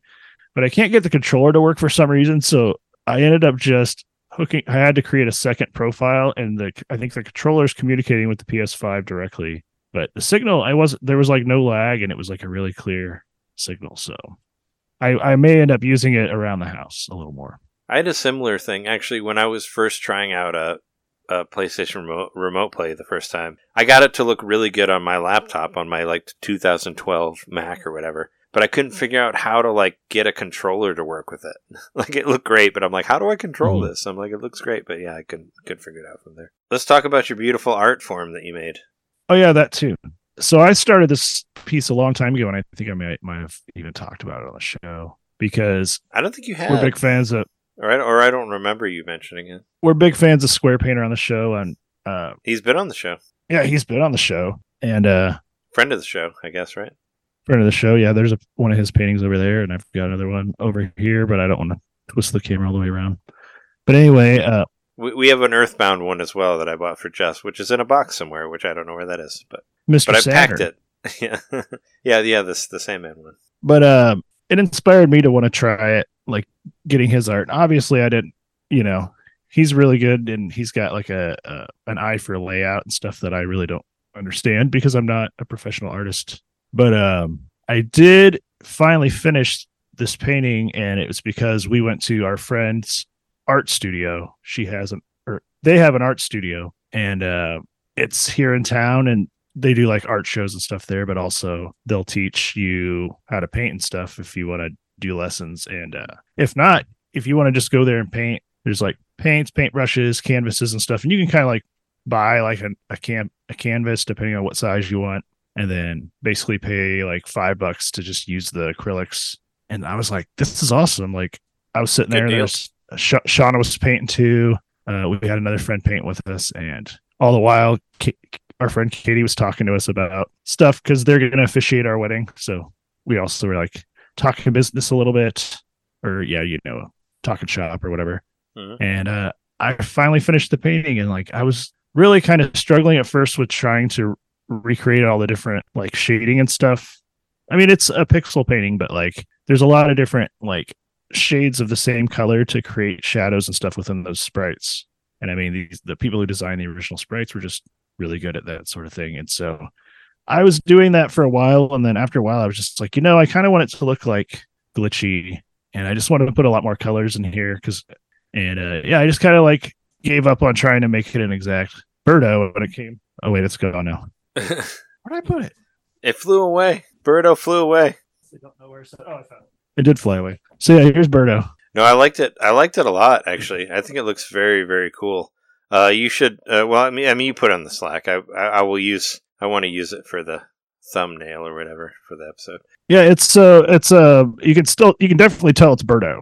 I think it. No, I think it came together really well. Actually, it, when I saw it, it, it kind of. It, you know, because you were you said you were trying to do like a punk rock feel for it, so it kind of for me, Mhm. it almost kind of looked like uh, Birdo combined with Wendy, with Wendy O. You know, because Wendy O was from the from the punk band, the Plasmatics, right? It was like she was an actual. Uh, I think she's dead now, but it but was a punk singer that was based on with the with the Koopalings or whatever. And it Really? it- yeah, yeah. Um, and it was um, yeah, and it was a. It reminded me of that, and in uh, and and we were whatever. It, it was Sunday night after after the wedding when we were both uh, when Jess and I were very very very tired, and uh, I saw that you had put that on Slack, and I was like, oh, this looks really cool, and I saw that Jess had already liked it, and I was like, oh, cool, you saw it. And I ended up, I went to sleep, and I had these like very vivid dreams about me re-downloading uh, Witcher Three and having a great time with it because you had talked about it so much on the podcast. It was kind of funny. So I ended up uh, re-downloading Witcher Three. So now I have it on my Switch again, and I thought I'd give it a try just because you know Jeremy likes should. it. So I'll give it a try again. I mean, a lot of I games didn't really you've play been- it much this week, but yeah, I mean, a lot of games you've been playing, I already own. So I was like, well, I could try them just to have more content for the show. So, so I re-download, re-downloaded Witcher Three, and I got all the fucking updates. There's like, there's like 20 fucking updates on there for free that you can get on the Switch version, like with a whole bunch of different outfits and skins and all this other fucking shit. So.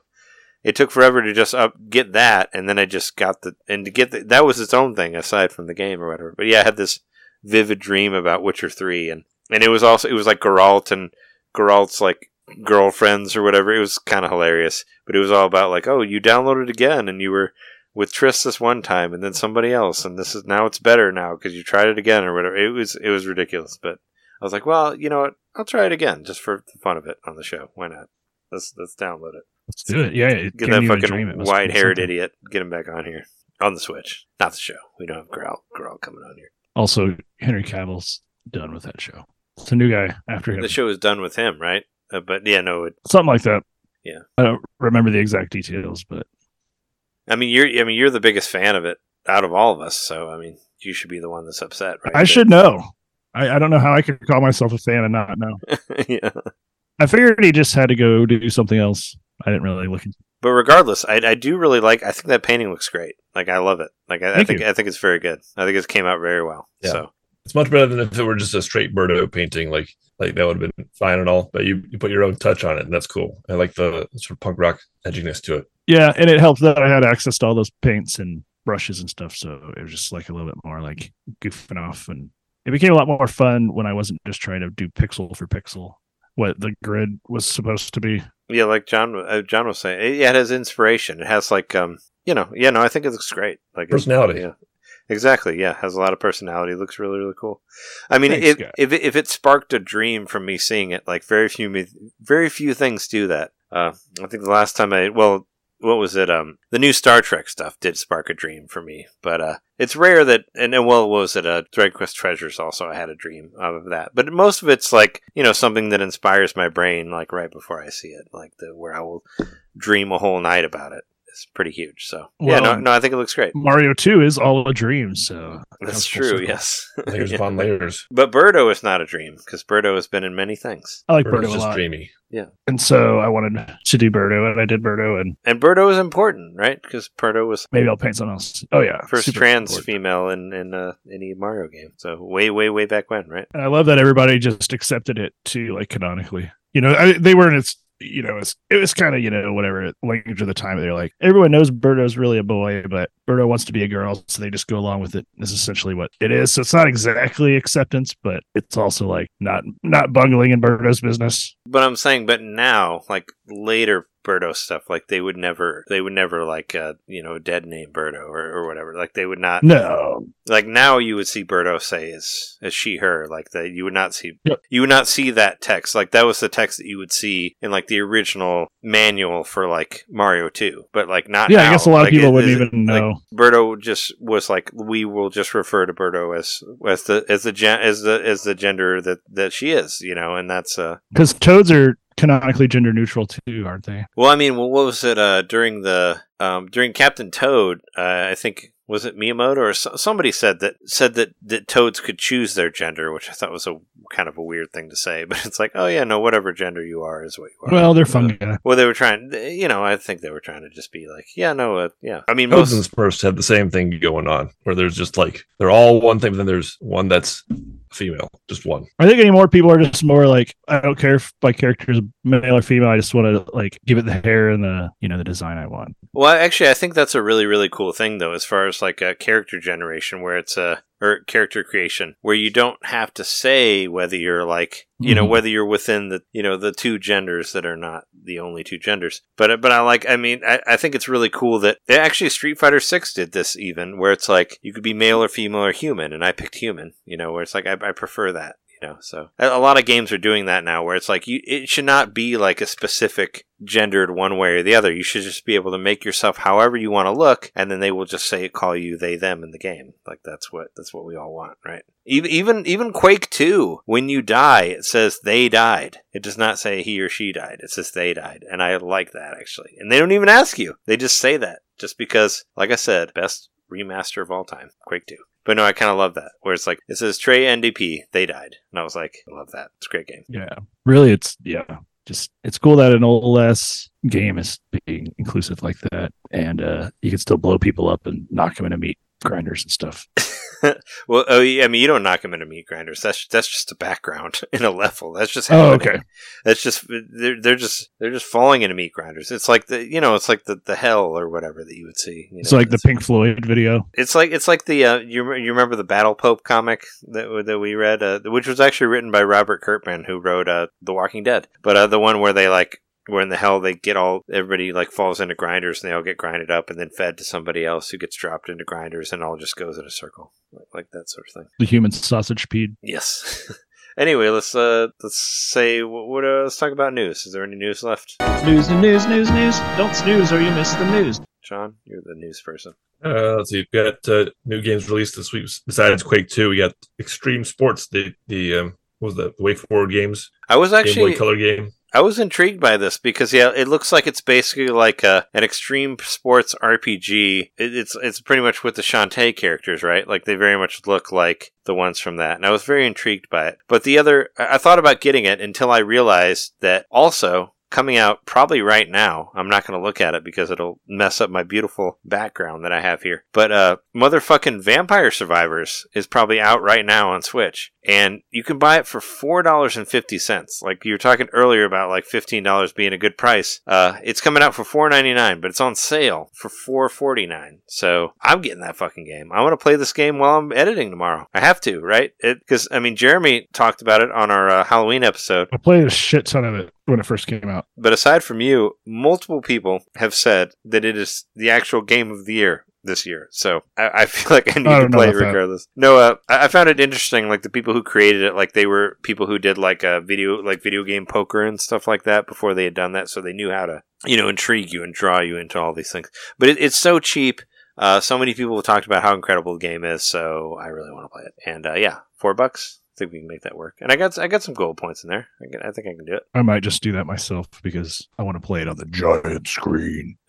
Oh yeah, because I guess I could already do that with HDMI.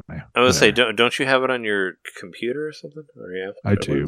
GoNintendo is reporting that the Metroid Dread developer is working on two large undisclosed titles. MercurySteam working on two large undisclosed titles. So there's no details about what they might be working on. But hey, they were uh, good. At, they're good at what they do. So cool. What do you guys think that it would be, or what would you like it to be? Well, I, I don't necessarily want it to be that, but I but I'm sure they might try to remake Super Metroid at some point. Yeah, You know, that's what I'm thinking. I figure that's probably Yeah. their next step. Which just leave it alone. It's like the Toxic Avenger. Leave it alone.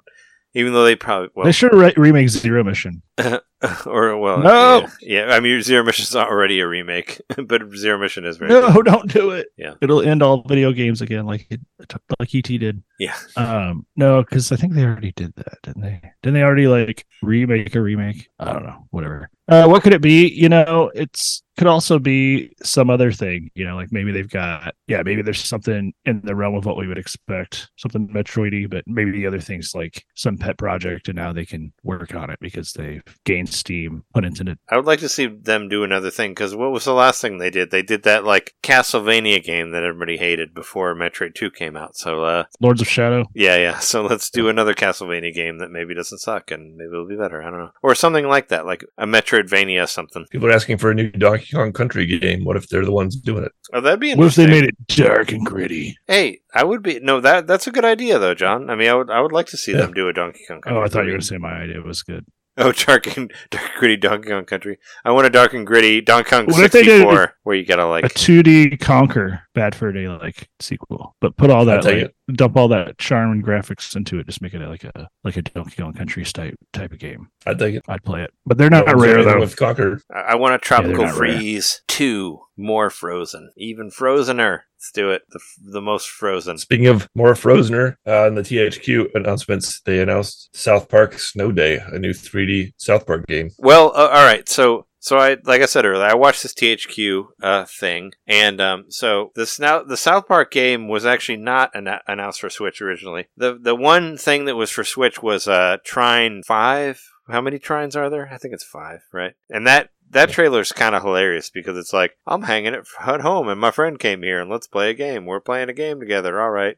And here's another person, and we bring the pizza person in. It's really cheesy and kind of stupid, but but it but in the, The actual it- well, the, they brought a pizza, but then the pizza delivery person got brought into the Trine game as well, like in in the whatever in the uh, Gotcha. commercial. But no, but they but they didn't actually put the Switch logo in there. But then later they said it was in there. But honestly, the South Park game kind of to me looked like a real time strategy multiplayer game. Like I really didn't give a fuck about it. I was like, all right. Wasn't the second one kind of an RTS? The uh Oh, uh, stick it, stick one. or what was it? Um, the something butthole, Yeah.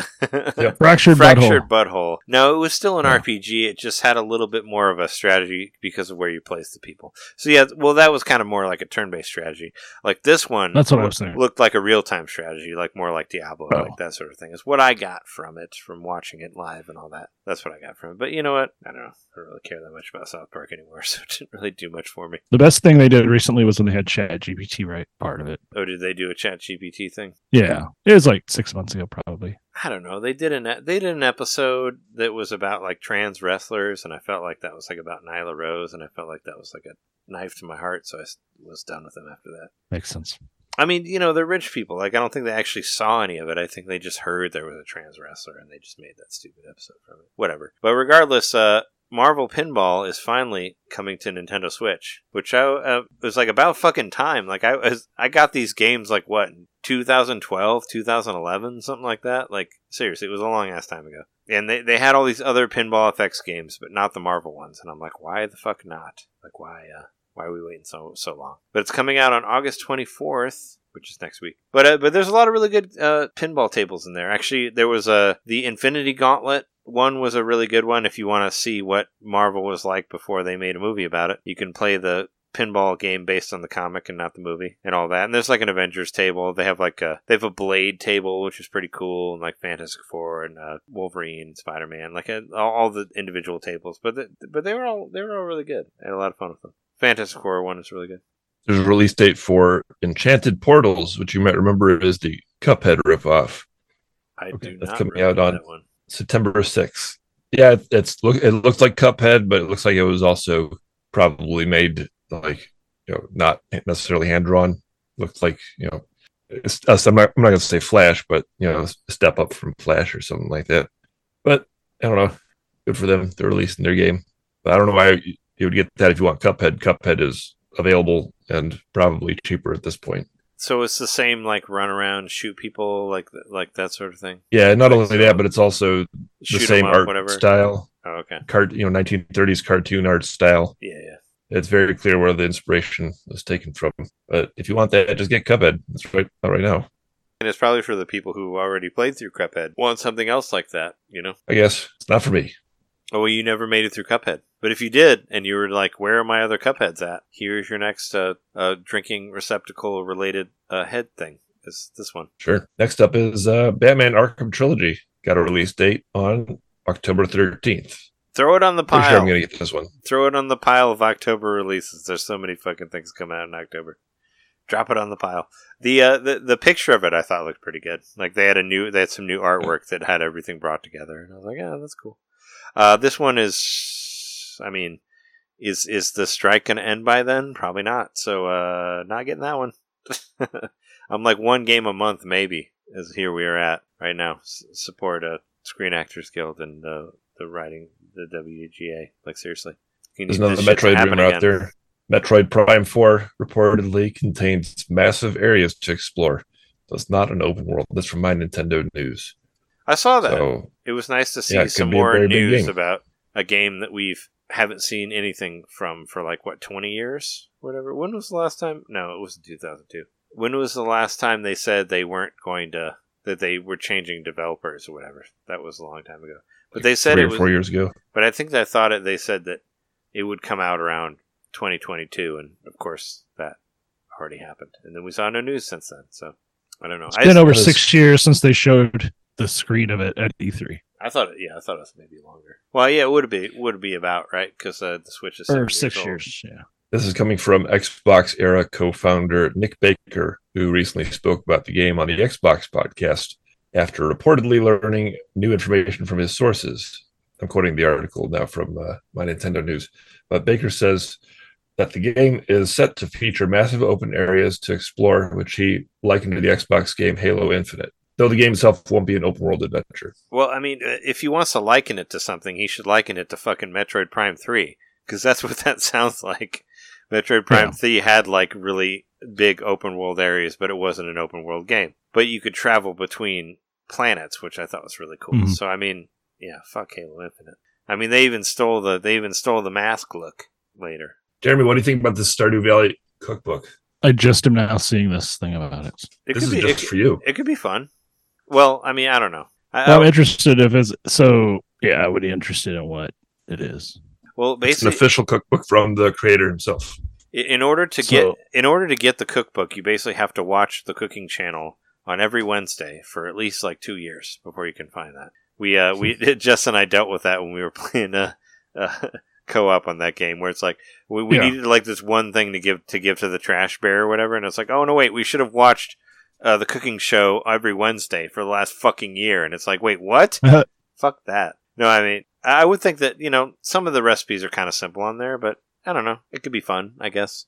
I mean, it's all it's I all didn't ever. I didn't ever do that. It's mim- it's mimicking real things that you can already make, probably. So I don't think you need that cookbook. But you know, Right. Uh yeah, I don't know. Maybe. It might be a cool little conversation piece. Put it on your coffee table. But then people will spill coffee on it. Sometimes we should do a, a NintenDomain, an X Pack uh, bonus episode of, of video game foods. Thought Well, that uh, for a while. Put it on the list because we gotta because we gotta do two because we missed this we missed last time. So that's my plan is we're gonna It's do two at the end of the month. So get available. I'd like to do a, a challenge where we all pick a video game food to cook and eat and, and do a report on it. I think that could be fun. We should eat We'll it while we should other. eat it while we're recording, like the like the cereal episode. Right. We call it the dinner ring. sure, I, I'm into that. Maybe not this, maybe not this one, but we do still need to make up on our missed X Pack episode. Separation anxiety. I like that too. nice. All right, what's left here? Uh, the pig, the, the the Peacock Twisted Metal show is a big big hit. Apparently, It's Have you wa- have you watched it? They've had. Have you seen it yet? No, I've not watched it yet. So uh, we watched give it a watch. we watched one episode. Jess and I watched it, and Jess hated it, which it Really? looks it looks pretty shitty. Like it's uh, as far as Yeah. like uh, quality goes, it looks really like every fucking thing is CGI. Like all the backgrounds are bad CGI, Oh, that sucks. like bad green screen. Maybe that's what they're trying to go for because because this is based on a fucking PlayStation One game. But I mean, I don't know. Samoa Joe's in it. He's a cool wrestler. That's all I saw. I watched one episode, but I did think it it was incredibly cheesy, like very cheesy. I'm like, what? All right. I mentioned it last week. There's a part where they're fucking driving through a mall, and the play and and the PlayStation One Twisted Metal game like falls on yeah, the it falls car, the car. and Anthony Mackie's like, "Oh, hey, look at that." And I'm like, "All right." It's like Mario playing NES and the fucking Mario. But I mean, I guess you know, it's uh, on a lot of video game whatever adaptations as the same thing as we saw with the Mario movie. People are basically like, "Oh, hey, it's close enough, so I love it." That's basically what it is because there's really not that much, you know. So it's like, here's this is what I got. So yeah, sure, that's fine. We don't have anything. I don't know. I think a, a Twisted Metal show should have been like you know Mad Max Fury, Fury Road, but with more comedy and you know, I mean- I mean, blood it- and all that stuff. I mean, it is post-apocalyptic, but they don't have the budget for Mad Max Fury Road. I mean, they had to Yeah, they re-rake. made. They had to re-rake that sand every time, every time after every take. Seriously, I mean, Yeah. that, I mean, they don't got that budget. Like Peacock, nah, they don't got that fucking budget for that shit. There was a show called Blood Drive. I mentioned this in the Slack before, but it was on the Sci-Fi Channel, and I went to the premiere of it in in Hollywood, and uh, there was like a premiere screening and everything to watch two episodes at this at the at the Egyptian Theater. And I thought that show was actually pretty good. Like it should have been more like that show. Or that show, go look at a Blood Drive. It was just like you know bloody, gory, fun, leaning into the the uh, grindhouse cinema kind of kind of aspect. Whereas this Twisted Metal show looks to me just too clean, too PG thirteen. That's why I'm so lukewarm on watching it. I'll watch it sometime, but It was, it it was I think I believe it was one of you who mentioned like it should have like death race influence. It No, no, I was something. just, I was just gonna say that. Like, if you want to make it, just make it like Death Race 2000. Like Death Race 2000 is already Twisted Metal way before Twisted Metal ever happened, and much more interesting, and a lot more female drivers than Twisted Metal ever had. So, you could cast Sylvester Stallone in it. uh, yeah, I was gonna say, uh, what's what's his face? Um, I mean, Kung Fu Legend Continues isn't gonna be in there because he's dead. Oh, uh, yeah, I know what you're talking about. Uh, David something. David Carradine. Yeah, there you go. I love David Carradine in that movie though. He's so good. Frankenstein.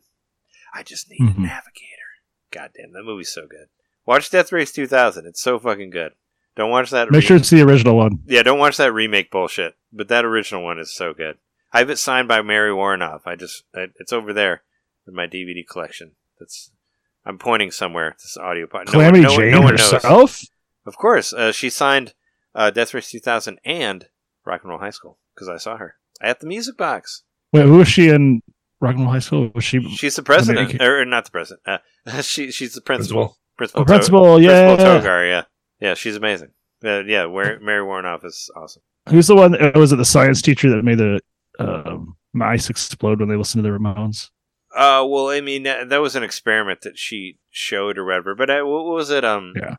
I mean, one of the maybe it was the science. te- I mean, one of the teachers ends up being cool. Or no, maybe it's the ma- maybe the band teacher, or whatever. But he Yeah. one of them ends up showing at, up at the Ramones concert or whatever at the end. But but uh, no, she was. I, I I remember her showing that that the yeah he's like these mice are living together out of wedlock, and they were all wearing leather jackets. It's it's a great movie. Check it out. Rock and Roll High School. But one last one.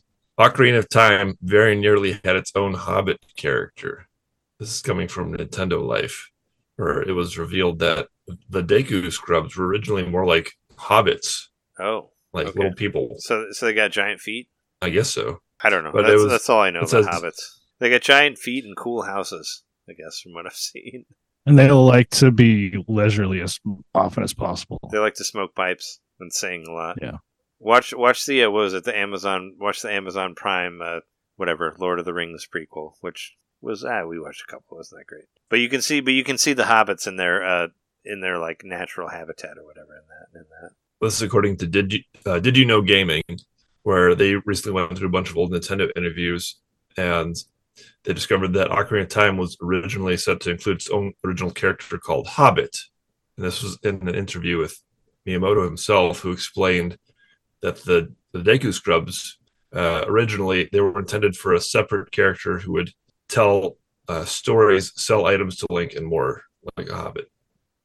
Kind of like uh what's his face uh the guy that we all hate Tingle. I was kind of wondering if that Yeah. wasn't like a prequel, like a uh, Yeah, maybe so. I mean, early what, I mean, he's concept. he sold stuff to you in Majora's Mask. He sold you maps Yeah. and whatnot. he's got a bit of a hobbity kind of vibe to him. There's a there are actually there's a couple things I want to mention just because uh, that that one I mean I know both all of you we'll all be into it. Uh, the Teenage Mutant Ninja Turtles DLC is coming out at the end of the month, August 31st. Wow. and they just added uh, Karaya in there, or no, Karai. That's her name, Karai, as a playable character. Which Karai is uh, what Shredder's daughter, or maybe Splinter's daughter. But she's cool. She's actually really, really cool in the 2012 show. If you watch that, the the the one who's the that is the best TMT show in my opinion. But uh, you know, she's in there, and also what is it? Um, Yojimbo, right? The the character that's based on the, uh, Usagi Kur- Yojimbo. the the Kurosawa Oh, yeah, yeah. movies. Uh, that's in there as well. So that's so it has a release date now for August 31st. So be excited This about month. that. Um, this one kind of made me think about Jon a little bit. Uh, Yeah. Have you seen the sky flying basketball roguelite Robo Dunk? I've never what now? I've never seen a basketball roguelite game ever. It seemed kind of Feels interesting. like chaos in the Windy City. Uh, that wasn't a roguelike. Every oh, the levels were always the same. No, I mean it was. I was Robo Dunk?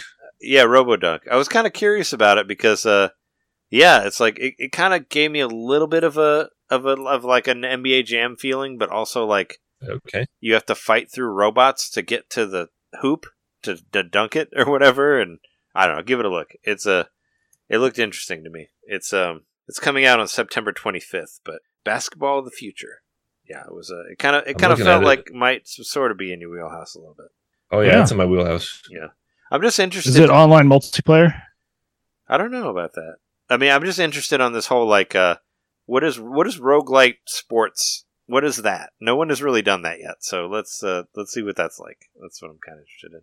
And also, I was kind of interested. I was interested interested in it so much that I tried to look it up today. But uh, NASCAR Arcade Rush is coming out next month, September 15th. I thought it was coming out August 15th, and I looked at it. It looked kind of cool. It sort of looked a little bit like San Francisco Rush, but with a with a NASCAR thing on top of it. And it looked like an arcade racer, and you know I love arcade racers, and I was like, wait, fuck this. I just wanted to see what the price was on it, but I'm not really a NASCAR person. But when I found out that NASCAR raced, well, tried to race through downtown Chicago, I thought, you know, that'd be a fun video game to play. Probably a terrible idea to do in a city, but might be a fun video game idea.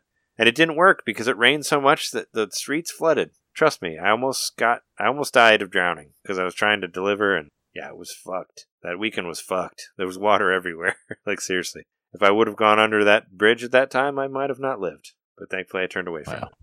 Well, there were people warning me of it. Thankfully, like in the neighborhood, being like, "Don't fucking go in there." And then I saw cars like water all the way up to the fucking top of that. It was fucking terrifying. But yeah, that that uh, NASCAR arcade game looks kind of fun. So there you go. But I think that's good. I think that's good for the news. All right. One one thing before we go, uh, we did get a comment from one of our listeners. Jeremy A says, "Glad to hear how much you have enjoyed AEW, but please do not forget Chained Echoes. I know Jeremy started it, but I would love to hear Trey's thoughts as well. My game of the year for 2022, and one of the best RPGs I've played in years. Jeremy, you already have I it. need to. Get back to it. I know I need to play it. I mean, you should love it. It's hugely inspired by Chrono Trigger. I really want to play it because, yeah, I've heard so many people say great things about it, and I I really intrigued by the what I've heard about the battle system. So, and it's only like twenty five bucks. So if I can, you know, rub rub some nickels together, maybe I'll have enough money to get that, and we'll figure it out. Something like that. What you should do is become a magician that you can just go grab nickels from behind people's ears. Oh, yeah, yeah, right.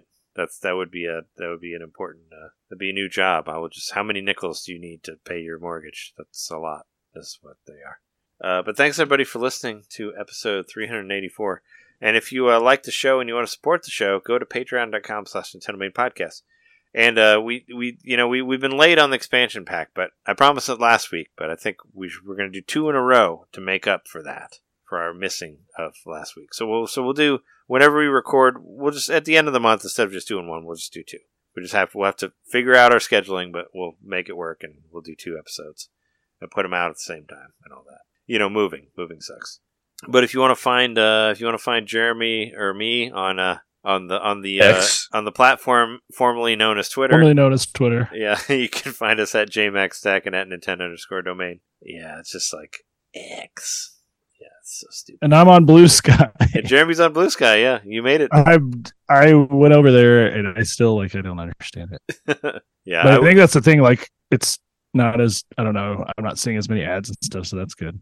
yeah. I hope there's not ads in the comments because that like, and that was pre. That was that was fucking free, pre Musk shit. Like they. I've been getting all kinds of likes on old posts by uh by porn accounts lately. So yeah, that's been going on.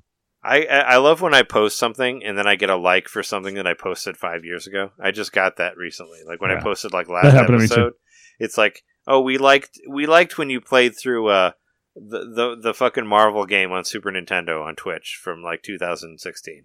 I was like, okay, thanks. no, seriously, it was. uh, I got a like and a repost of that. I was like, all right. I was like, don't go on Twitch to find that because you're not going to find it.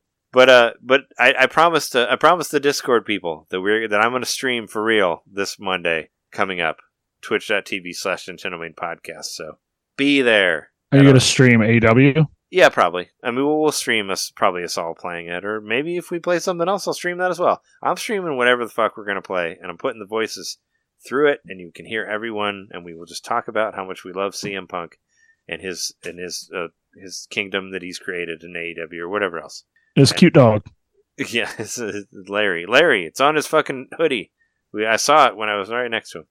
I know he wasn't wearing a hoodie, actually. He was wearing a tank top because it was hot outside because it's, because it's summer. But yeah, you can find us on there. Also, uh, if you missed the Twitch things, you can go to Nintendo, you can go to youtube.com slash NintenDomain Podcast and find that there.